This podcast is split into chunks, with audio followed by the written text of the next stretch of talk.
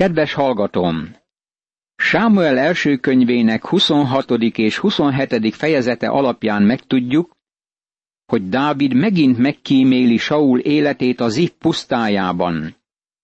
Figyeld meg az ellentétet Saul és Dávid között. Nyilvánvalóan Saul tudja, hogy Dávidot Isten választotta, de meg akarja ölni őt, aki elismeri, hogy Saul a fölkent király, és megkíméli az életét. A zifiek elmentek Saulhoz Gibeába, és megmondták, hogy Dávid a Hakilla halmon rejtőzik a sivataktól keletre. Ezért elindult Saul, és elment a Zip pusztába háromezer válogatott izraeli emberrel, hogy megkeresse Dávidot a Zip pusztában. Sámuel első könyve, 26. rész, első és második vers. Itt Saul egy másik hadjáratra indul, és próbálja elpusztítani Dávidot. Ez így történt. Dávid elmenekült a pusztába, és Saul utána ment. Dávid nagy katona volt, és ismerte a terepet, ami őt szakértő tábornokká tette. Voltak hűséges emberei is, akik készek voltak meghalni érte és vele. Saul nem ismerte a terepet. Ezen kívül a követői nem voltak olyan hűségesek, mint amilyenek lehettek volna, és Saul bizonyára gyanakodott rájuk. Kémeket küldött ki Dávid, és megtudta, hogy csak ugyan megérkezett Saul. Sámuel első könyve, 26. rész, negyedik vers. Dávid nem tudta elhinni, hogy Saul olyan területre megy, ami ismeretlen előtte. Ez olyan mérvű katonai kérdés volt, hogy Dávid kémeket küldött ki, mert meg akarta tudni, hogy Saul tényleg azon a területen van-e. Kémei jelentették, hogy Saul valóban a pusztába ment. Ekkor elindult Dávid, és odament arra a helyre, ahol Saul táborozott, és megnézte Dávid azt a helyet, ahol Saul és hadsereg parancsnoka Abnér, Nér fia feküdt. Saul ugyanis a szekértáborban feküdt, a hadinép pedig körülötte táborozott. Sámuel első könyve, 26. rész, 5. vers. Dávid olyan helyzetben volt, hogy megfigyelhette, merre rejtőzködött Saul és emberei, míg Dávid embereivel együtt a pusztában bújt meg. Dávid megszólalt, és ezt kérdezte a hettita Ahimelektől és Abisajtól, Cerújá fiától, Jóáb testvérétől. Ki jön el velem Saul táborába? Abisaj így felelt. Én elmegyek veled.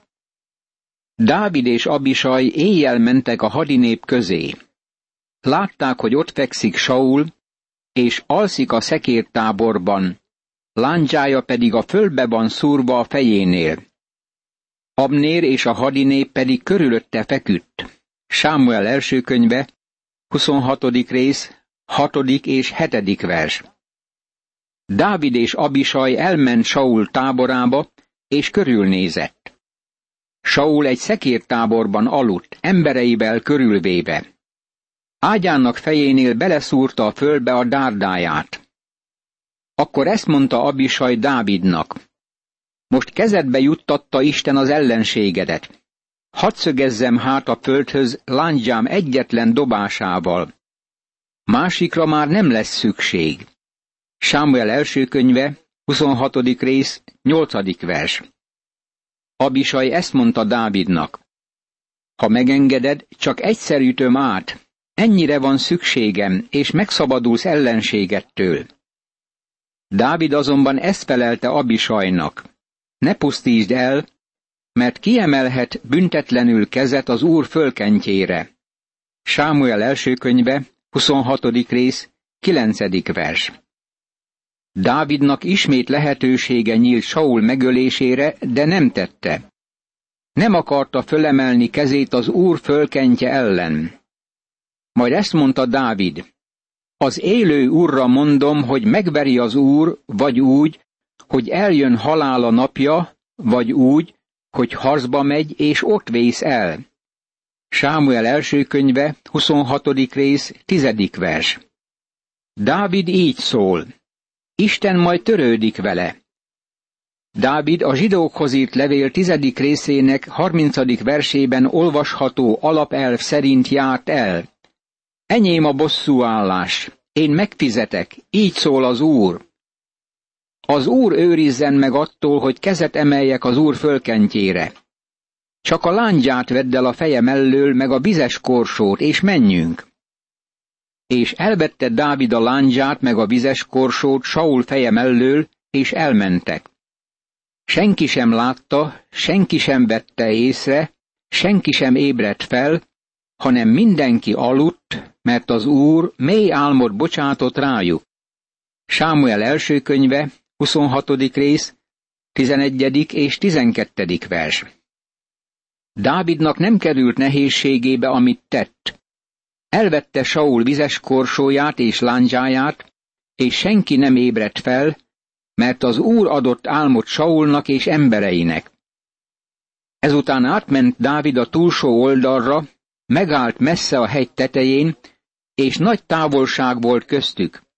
Sámuel első könyve, 26. rész, 15. vers. Dávid visszavonult Saul táborából, de nem ment vissza embereihez. Ehelyett fölment a Saul táborával átellenben levő hegytetőre. Onnan könnyen elmenekülhetett volna, ha bárki üldözőbe vette volna. Így kiáltott Dávid a hadinépnek és Abnérnak, Nérfiának. Abnér, nem válaszolsz? Abnér így válaszolt. Ki vagy te, hogy így kiáltozol a királynak? Dávid ezt felelte Abnérnak. Te vagy az az ember, akihez fogható nincsen Izraelben. Miért nem vigyáztál uradra a királyra? Hiszen bement valaki az embereim közül, hogy elpusztítsa uradat a királyt. Ezt nem jól tetted. Az élő úrra mondom, hogy a halál fiai vagytok, mert nem őriztétek uratokat, az úr fölkentjét. Nézd csak meg, hová lett a király lándzsája, és a vizes korsó a feje mellől. Saul megismerte Dávid hangját, és ezt mondta. Nem a te hangod ez, Dávid fiam? Dávid így felelt. De az én hangom, uram királyom. Sámuel első könyve, 26. rész, 14. verstől a 17. versig. Őszintén szólva, Dávid itt gúnyolódik Abnérrel, aki Saul kapitánya volt, és meg kellett volna védenie a királyt. Dávid gúnyolódik Abnérrel, és megmondja neki, hogy a királyt könnyen elpusztíthatták volna. Ekkora már a király és katonái kezdenek föleszmélni, és kíváncsiak arra, hogy mi történt. Akkor Dávid így szólt. Hol van Saul lándzsája és vizes korsója? Eltűntek. Dávid valószínűleg fölemelte azokat, és így szólt. Ide figyeljetek! Én szereztem meg. Megölhettem volna Sault, de nem tettem. Ez a fontos. Dávid nem ölte meg a királyt. Csodálatos volt a magatartása ezzel kapcsolatban. Isten veszi ezt az ügyet a kezébe, ami Dávid magatartását illeti. Könnyű lenne bírálnunk Dávidot, de vajon Istenre bízzuk a mi ellenségeink sorsát? Miért próbáljuk a saját kezünkbe venni életünk irányítását, és megfelelni vádolóinknak és megfizetni nekik? Isten mondja, hagy vegyem kezembe a helyzetet, és ti járjatok hitben, bízzatok bennem. Majd rájövünk, hogy Dávid bízott az Úrban, és a maga idejében félretette az Úrból Sault. Akkor ezt mondta Saul Dávidnak, légy áldott, Dávid fiam, bármibe fogsz, véghez fogod vinni. És elment Dávid a maga útjára, Saul is visszatért a maga lakóhelyére. Sámuel első könyve, 26. rész, 25. vers. Jól lehet, Saul ismét elismerte, hogy tévedett, és föladta Dávid üldözését, Dávid tudta, hogy ez csak ideiglenes jellegű volt. Megismerjük, hogy Dávid egyre jobban elkeseredik. Belefárad ebbe a folytonos menekülésbe, és a föld barlangjaiban való elrejtőzésbe. Dávid azonban ezt gondolta. Egy napon mégis el kell pusztulnom Saul kezétől. Legjobb lesz gyorsan elmenekülnöm a filiszteusok földjére. Akkor majd hiába üldöz engem Saul Izrael egész területén, megmenekülök a kezéből. Sámuel első könyve, 27. rész, első vers. Ez nyilvánvalóan eltávozás a hit magaslatairól, ami jellemzi Dávid életét. Ez a föladás időszaka. Megtudjuk, hogy ugyanezt történt Ábrahámmal is. Ez megtörtént Izsákkal, és megtörtént Jákobbal. Valójában úgy tűnik, hogy Istennek csak nem minden embere eljut életében ehhez a mélyponthoz. Nekünk üzenet van ebben a fejezetben. Talán éppen most találkozunk próbákkal. Talán már hosszabb idő óta sötét völgyben járunk, és kíváncsiak vagyunk rá, hogy vajon átjutunk-e ezen valamikor. Úgy tűnik, nincs megoldás problémáinkra. Ha ez egyáltalán megvigasztal téged, akkor sokan vannak mások is ugyanabban a völgyben, és az egy nagyon kitaposott ösvény. Dávid már jóval előttem járt abban a völgyben. Ez az oka annak, hogy Dávid olyan sok emberen tud segíteni saját keresztény életében. Nagyon együtt tudok érezni vele. Úgy tűnik, mintha életének hátralevő részét menekülésben töltené, és egy napon végül mégis megöli Saul. Elindult azért Dávid, és átment 600 emberével együtt Ákishoz, Máók fiához, Gát királyához. Letelepedett Dávid Ákisnál Gádban embereivel együtt, mindegyik a maga háza népével, Dávid is a két feleségével, a jezréeli Ahinoammal és a karmeli Abigaillal, Nábál volt feleségével. Amikor jelentették Saulnak, hogy Dávid Gádba menekült, nem kereste tovább. Egyszer ezt mondta Dávid Ákisnak. Ha jó indulattal vagy hozzám, adj nekem helyet az egyik mezővárosban, hogy ott lakjam. Miért lakjék szolgád veled együtt a király városában? Akkor neki adta Ákis ciklágot, és így lett ciklág Júda királyaié mindmáig. Az az idő, amíg Dávid a filiszteusok mezején lakott, egy esztendő és négy hónap volt. Sámuel első könyve, 27. rész, második verstől a hatodik versig. Itt van Dávid elkeseredetten, kiábrándultan, valami olyat cselekedve, amit nem kellett volna tennie. Távozik Izrael országából, és a filiszteusok között él. Ebben a fejezetben semmi sincs, ami bemutatná, hogy Dávid Isten embere. Saul értekezik az endori varázslóval, és ez a 28. fejezetben levő történet sok kérdést vet föl. Az első kérdés Sámuellel kapcsolatos. Vajon Saul felidéztette Sámuelt a halálból? Számos magyarázat van ezzel kapcsolatban. Egyes magyarázók ezt mellőzik, mint csalást, és azt mondják, hogy a varázsló hasbeszélő volt. Mások szerint, amikor valaki nagyon vágyakozik a halottakkal való kapcsolatfelvételre, akkor a hátra maradott az öncsalás áldozatává válik. Egy harmadik csoport véleménye szerint a varázsló ténylegesen visszaidézte Sámuelt a halálból. Ez tarthatatlan álláspont, és nincs összhangban a szentírással. Abban az időben a filiszteusok összevonták csapataikat egy seregbe, hogy megütközzenek Izraellel. Ákis ezt mondta Dávidnak. Tudd meg, hogy velem együtt neked is hadba kell vonulnod embereiddel együtt. Dávid ezt felelte Ákisnak. Akkor te már azt is tudod, hogy mit kell tennie szolgádnak. Ákis ezt mondta Dávidnak. Úgy van, testőrömmé teszlek az egész időre. Közben meghalt Sámuel, meggyászolta egész Izrael, és eltemették városában, Rámában. Saul pedig eltávolította az országból a halott idézőket és jövendőmondókat.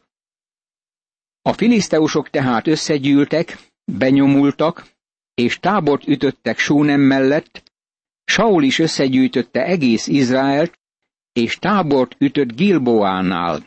Sámuel első könyve, 28. rész, első verstől a negyedik versig.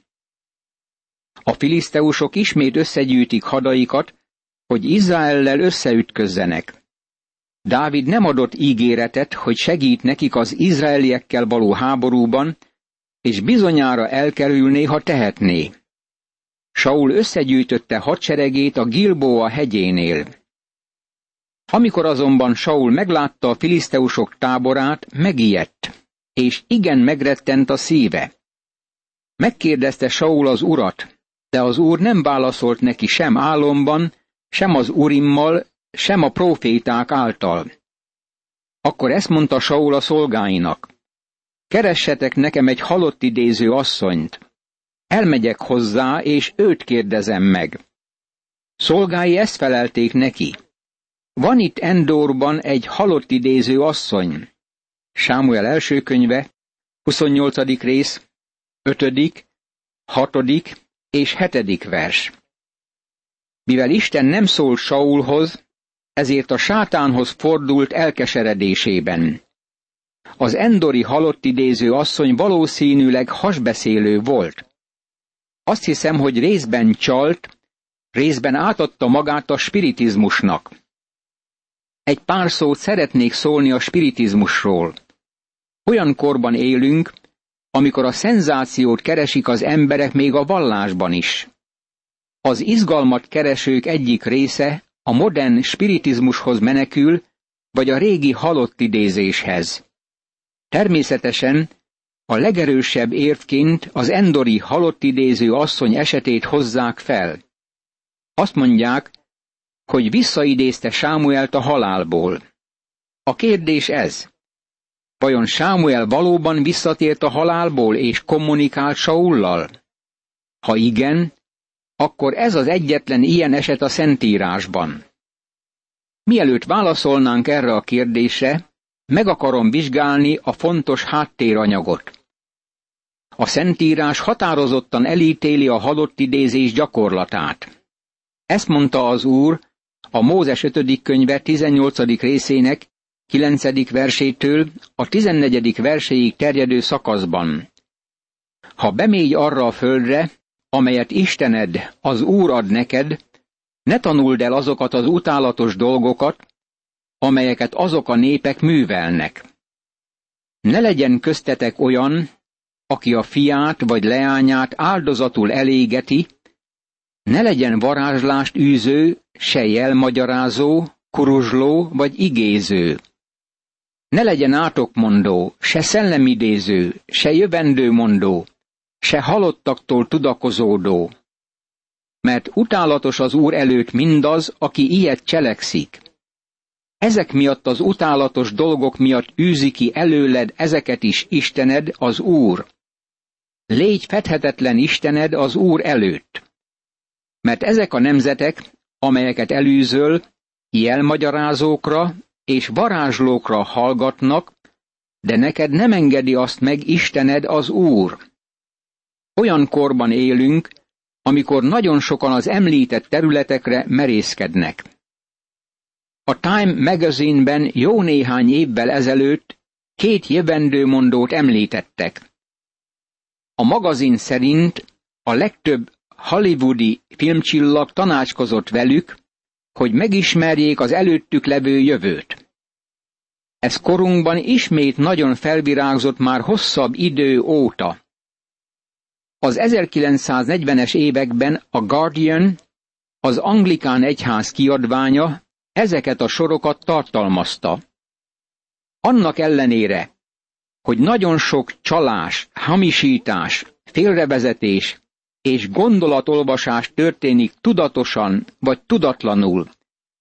A pszichikai kutatás egyik szakértője állítja, hogy van bizonyos valódi mag, ami nem magyarázható a mi mai ismeretünkkel, csak azzal a feltételezéssel, hogy az emberi személyiség létezik a halál után is, és hogy bizonyos személyeknek megvan az erejük és adományuk, hogy velük kapcsolatba lépjenek. Az egyházaknak nem kell félniük egyáltalán az igazi pszichikai jelenségektől. Eddig az idézet.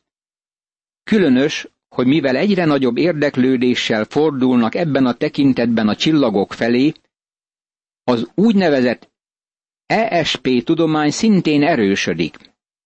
Sokan horoszkópokat vásárolnak. Millió kerülnek az asztrológusok zsebeibe évente. Hadd mondjam neked, hogy Isten igéje teljesen elítéli az ilyen gyakorlatokat, és Isten megítélt már népeket a múltban éppen ezekért. Saját népét is kiűzte abból az országból, mert elfordultak tőle, és ezekhez az utálatosságokhoz fordították magukat. Barátom, ezek jelenleg is veszélyes eltévejedések.